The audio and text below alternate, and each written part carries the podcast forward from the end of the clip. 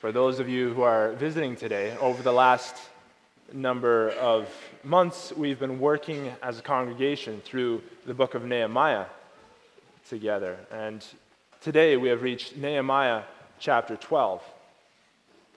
However, today we will be using this as our reading, and our text for today, following that, will be Psalm 127, the verses 1 and 2. So we'll start by the reading of Nehemiah chapter 12. Nehemiah chapter 12, which you find on page 563 of your Pew Bible. We read there Now these are the priests and the Levites who came up with Zerubbabel the son of Shealtiel and Jeshua.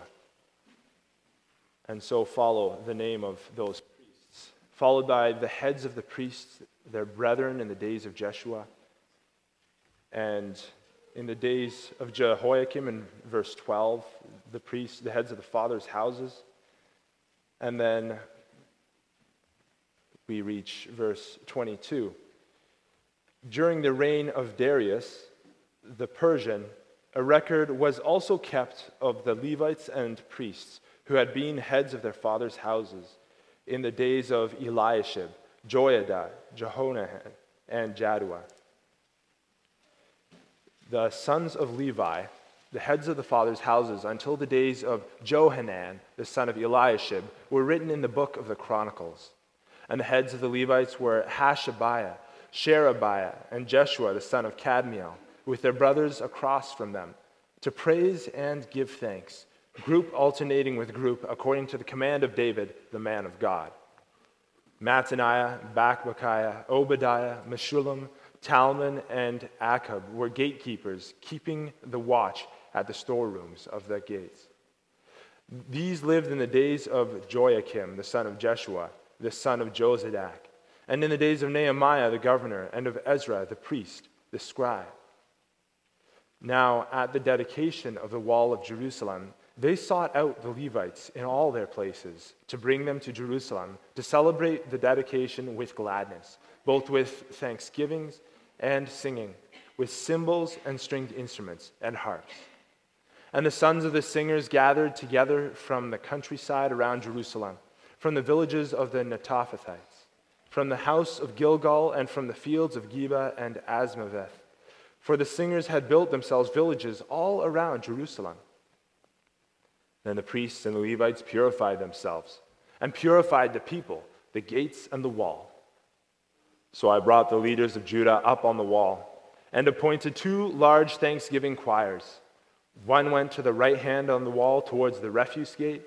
After them went Hoshea and half the leaders of Judah, and Azariah, Ezra, Meshullam, Judah, Benjamin, Shemaiah, Jeremiah, and some of the priest's sons with trumpets Zechariah the son of Jonathan, the son of Shemaiah, the son of Mattaniah, the son of Micaiah, the son of Zaccur, the son of Asaph, and his brother Shemaiah, Azarel, Milalai, Gilalai, Maai, Nethanel, Judah, and Hanani, with the musical instruments of David, the man of God.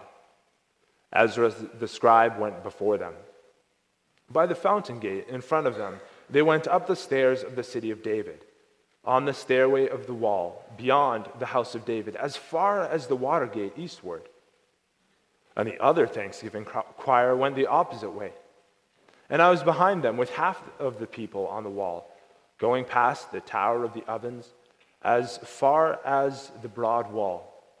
And above the gate of Ephraim, above the old gate, above the fish gate, the tower of Hananel, and the tower of the hundred, as far as the sheep gate and they stopped by the gate of the prison. So the two thanksgiving choirs stood in the house of God. Likewise, I and half the rulers with me, and the priests Eliakim, Maaseiah, Benjamin, Micaiah, Elioenai, Zechariah, and Hananiah with the trumpets. Also Maaseiah, Shemaiah, Eleazar, Uzzi, Jehohanan, Malchijah, Elam, and Ezer. The singers sang loudly with Jezrahiah, the director. Also, that day they offered great sacrifices and rejoiced, for God had made them rejoice with great joy. The women and the children also rejoiced, so that the joy of Jerusalem was heard afar off. And at the time At the same time, some were appointed over the rooms of the storehouse for the offerings, the firstfruits, and the tithes, to gather into them from the fields of the cities the portions specified by the law for the priests and Levites. For Judah rejoiced over the priests and Levites who ministered. Both the singers and the gatekeepers kept the charge of their God and the charge of the purification, according to the command of David and Solomon his son. For in the days of David and Asaph of old, there were chiefs of the singers and songs of praise and thanksgiving to God. In the days of Zerubbabel and in the days of Nehemiah, all Israel gave the portions for the singers and the gatekeepers, a portion for each day. They also consecrated holy things for the Levites, and the Levites consecrated them for the children of Aaron. So far. We'll follow that with the reading of Psalm 127. And Psalm 127, the verses 1 and 2, will be our focus for today. And you'll be able to find that on page 713 of your Pew Bible.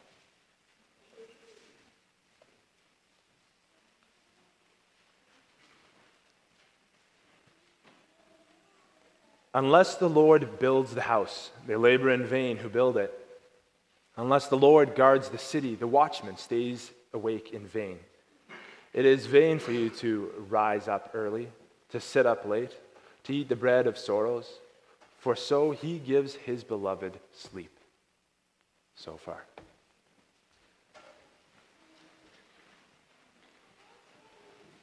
Beloved congregation of our Lord Jesus Christ, for many of you, the words of this psalm Psalm 127 are very familiar. But do you know who the author of this psalm was? Kids, if you were to guess, if you were to guess, who do you think the author was? You might think David, because he wrote a lot of the Psalms, but that would be wrong. Maybe to give you a hint, take a quick look at the language that you find in this psalm. The language that he uses vanity, they labor in vain, they stay awake in vain, you rise early in vain. Have you ever read Ecclesiastes? Have your parents read that with you, I should say? Vanity of vanities, this book says. Everything is vanity. The book was said to have been written by King Solomon, the very same person who was said to be the author of these opening words of Psalm 127. And the message is one that's similar as well from beginning to end. He's speaking a truth that we find throughout Scripture, and one which comes very much to the fore in our passage today. This truth, this message, is the one that says, Surrender your all to the only one who matters. For the Lord builds the house and the Lord guards the city. The Lord builds the house. What does it mean to build a house? You construction workers might think, oh, that's easy.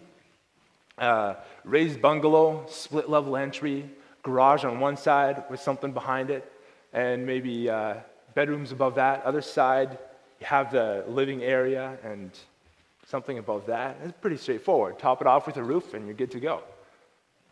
Obviously, it's a bit more complicated than that. There's a lot more nuances. But for many of you, as you look at our text today, you think of four walls and a roof.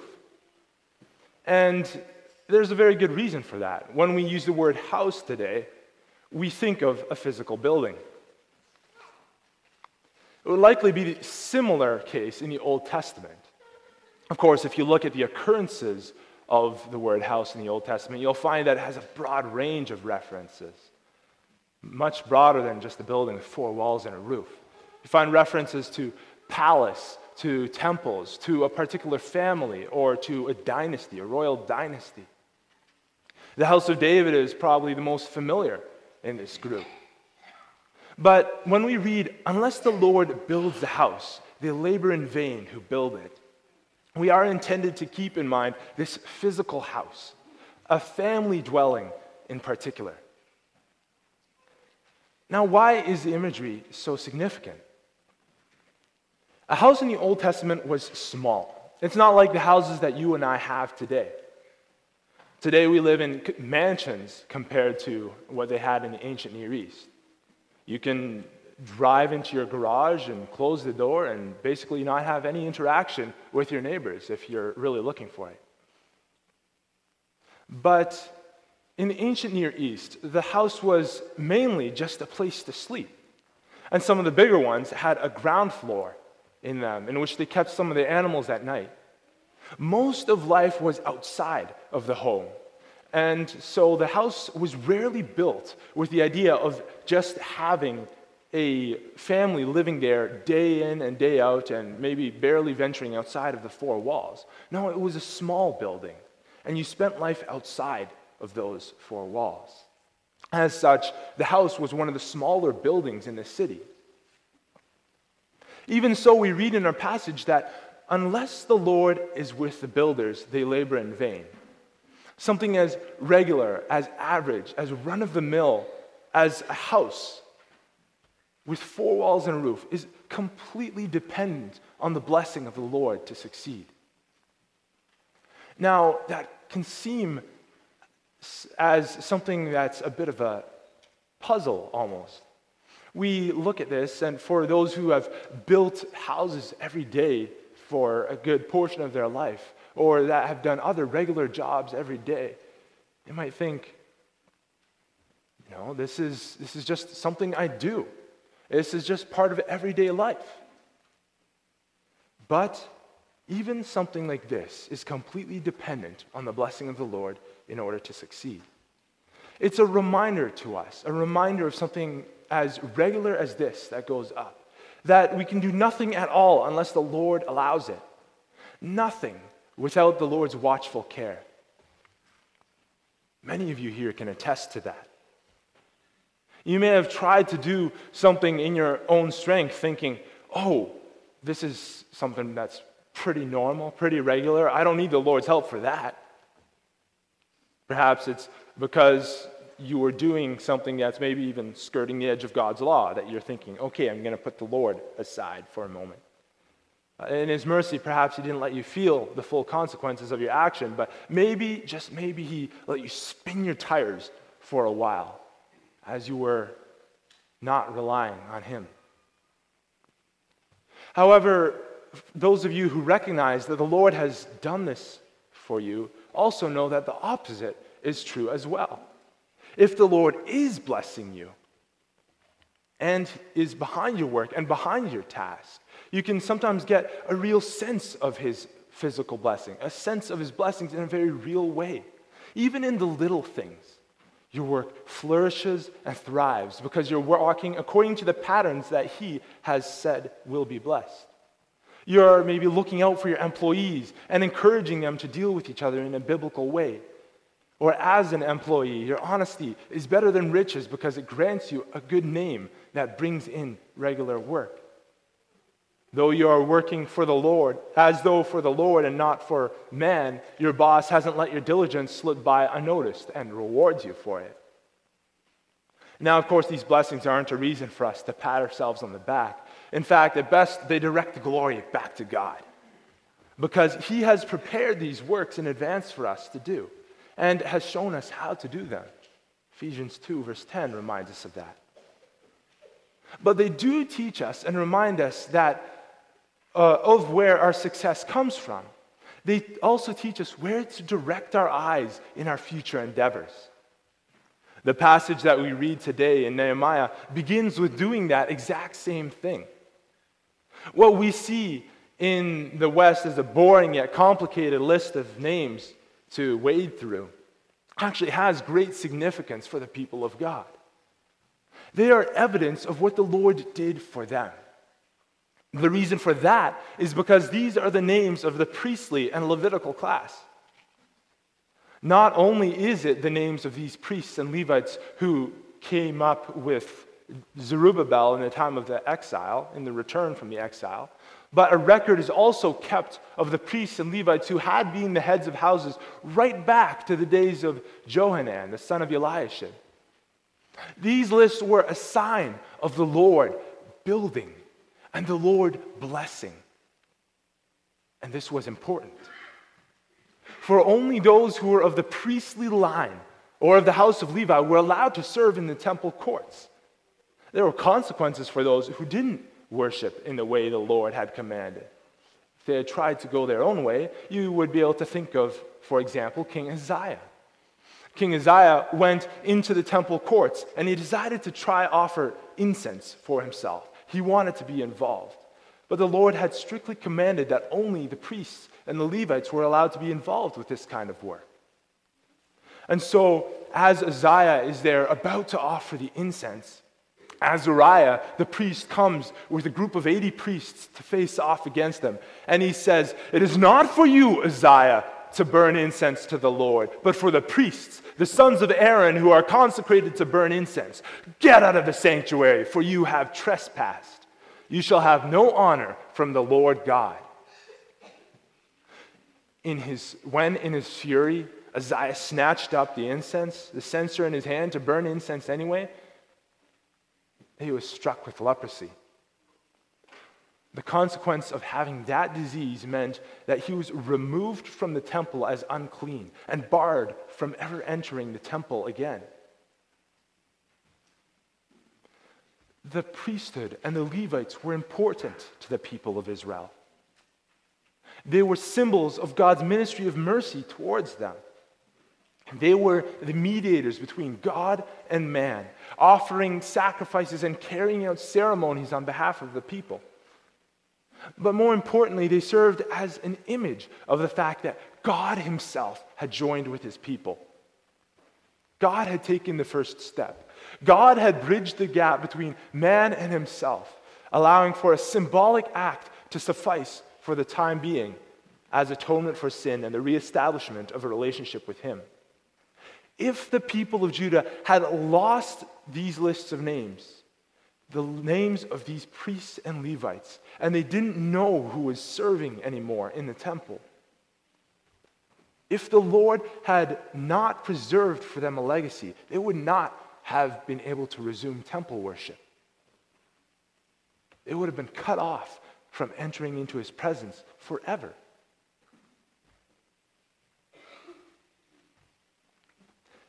The list, this list of long and complicated names was a sign of God's building of his house. It was a sign of his faithfulness and mercy to his people.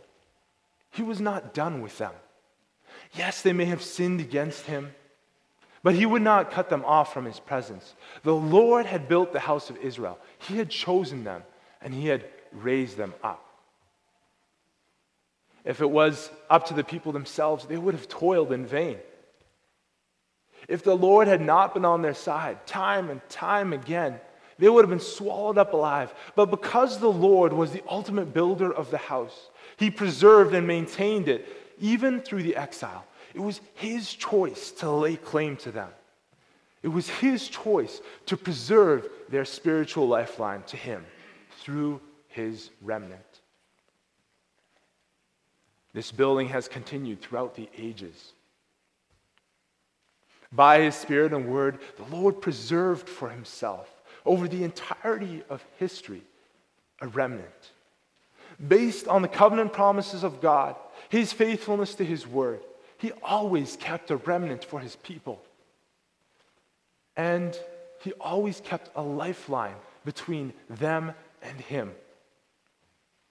And through this remnant, the future was preserved for humanity while other kings and other kingdoms focused on building up their houses. They focused on making great names for themselves. Eventually, their kingdoms turned to dust and disappeared. Their great cities in the desert fell to pieces and were buried in the sand. And during this time, God was silently moving events to allow for a different house to rise. A long forgotten house, the house of David. In little Bethlehem, a Savior came, born into obscurity. He suffered and he died carrying the weight of the sin of the world on his shoulders. He was the perfect priest, raised up in the order of Melchizedek, and through him is built an everlasting priesthood. But more than that, he is the one of whom it was said in 2 Samuel 17, verse 16, 7, verse 16, and your house and your kingdom shall be established forever before you. Your throne shall be established forever. And indeed it does. These kingdoms of the earth, these empires that rise and that fall, eventually, all of that is vanity, building in vain. It reaches its glory and then it crumbles. But the Lord's house and the Lord's kingdom is one that will last forever. With Jesus Christ as a cornerstone, as the cornerstone, the Lord is building a city that he will guard forever. This leads us into our second point.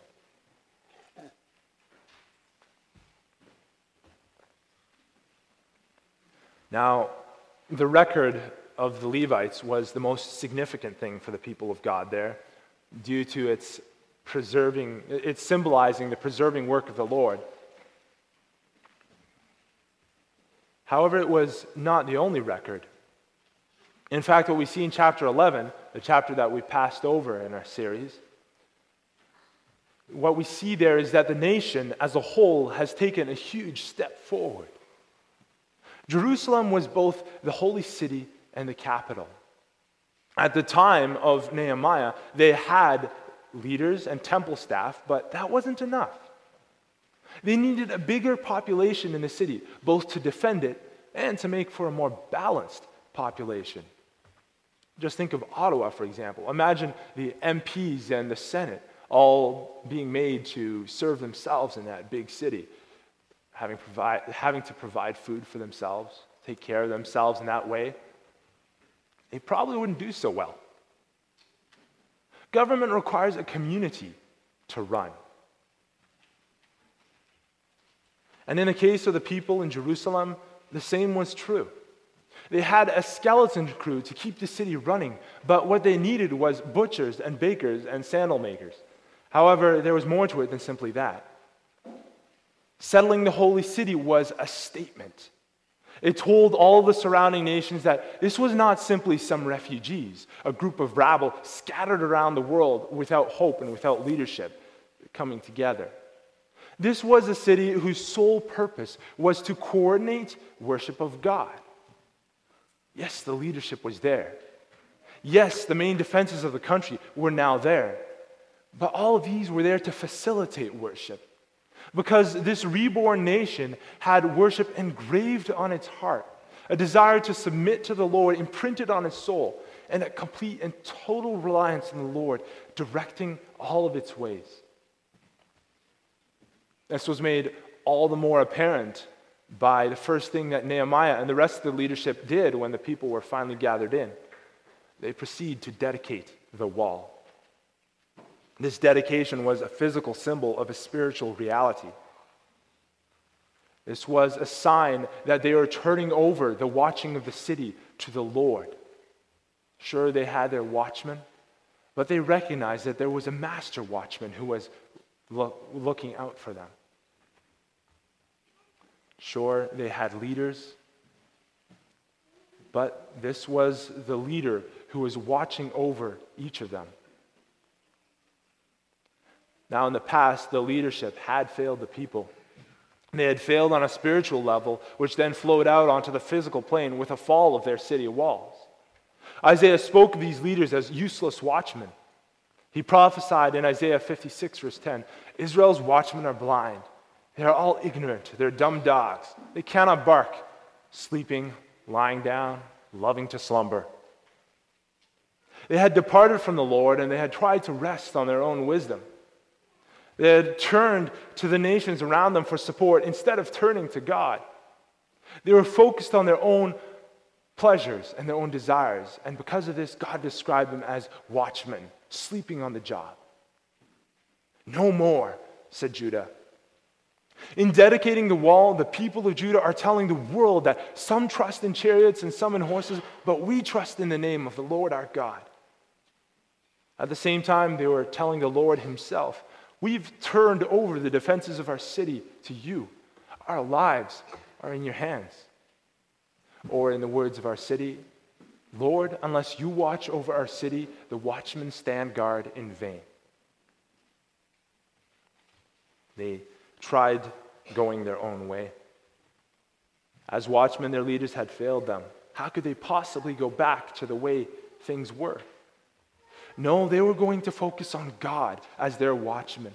They had Him as leader, and they were going to rely on Him for safety because, as they had seen through their history, there was no other option.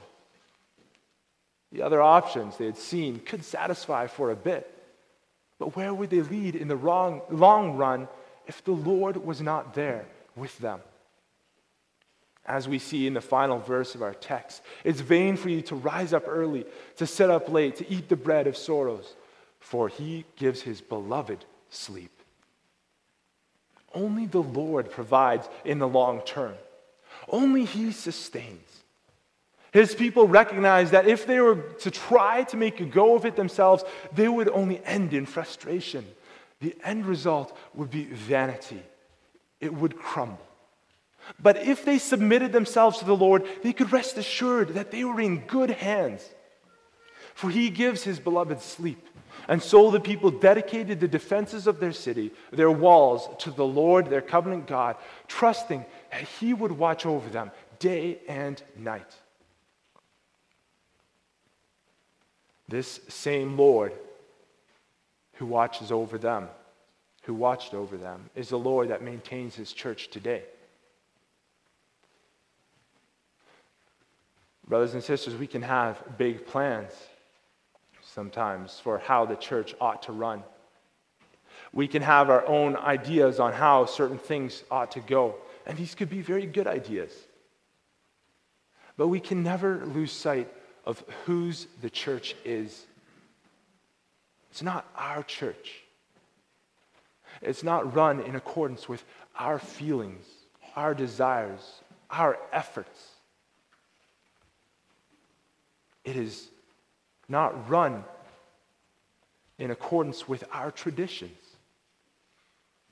It is Christ's church. God is the builder, and he builds on Christ, the cornerstone. Christ is the shepherd. Christ is the watchman over the sheep. We no longer have a priestly line that mediates between us and the watchman, the ultimate watchman, the Lord. We don't have a group of people that's preserved to intercede for us. But what we do have is a perfect priest who's in the heavenly temple before the Father, whose work to redeem his church is done, and whose work to bring in his sheep into the sheepfold and to watch over them through the course of the ages is still ongoing. Christ is the one who maintains his church today.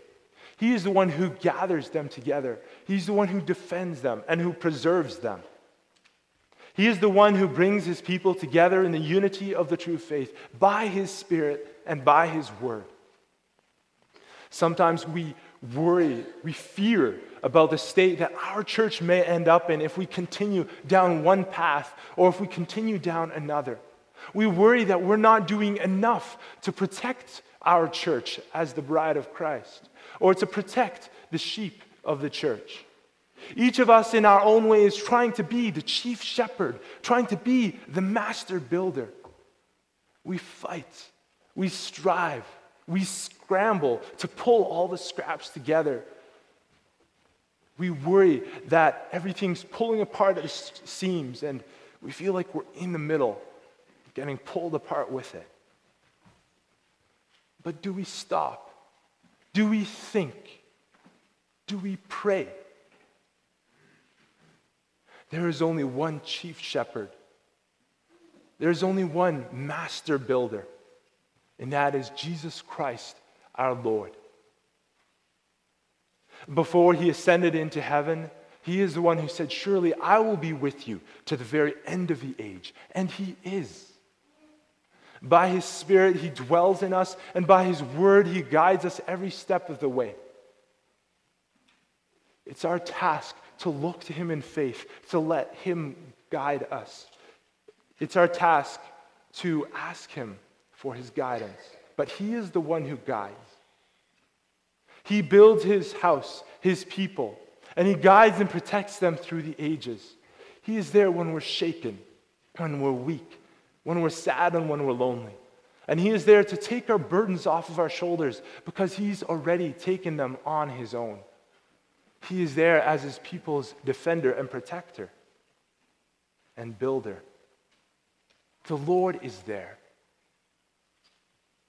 Unless the Lord watches over the city, it guard, its people watch over it in vain. But when the people of the city turn their eyes to the Lord, when they fix their eyes on Christ, then it is Christ who watches over the city. And the end result of that will be that they will never be looking in vain.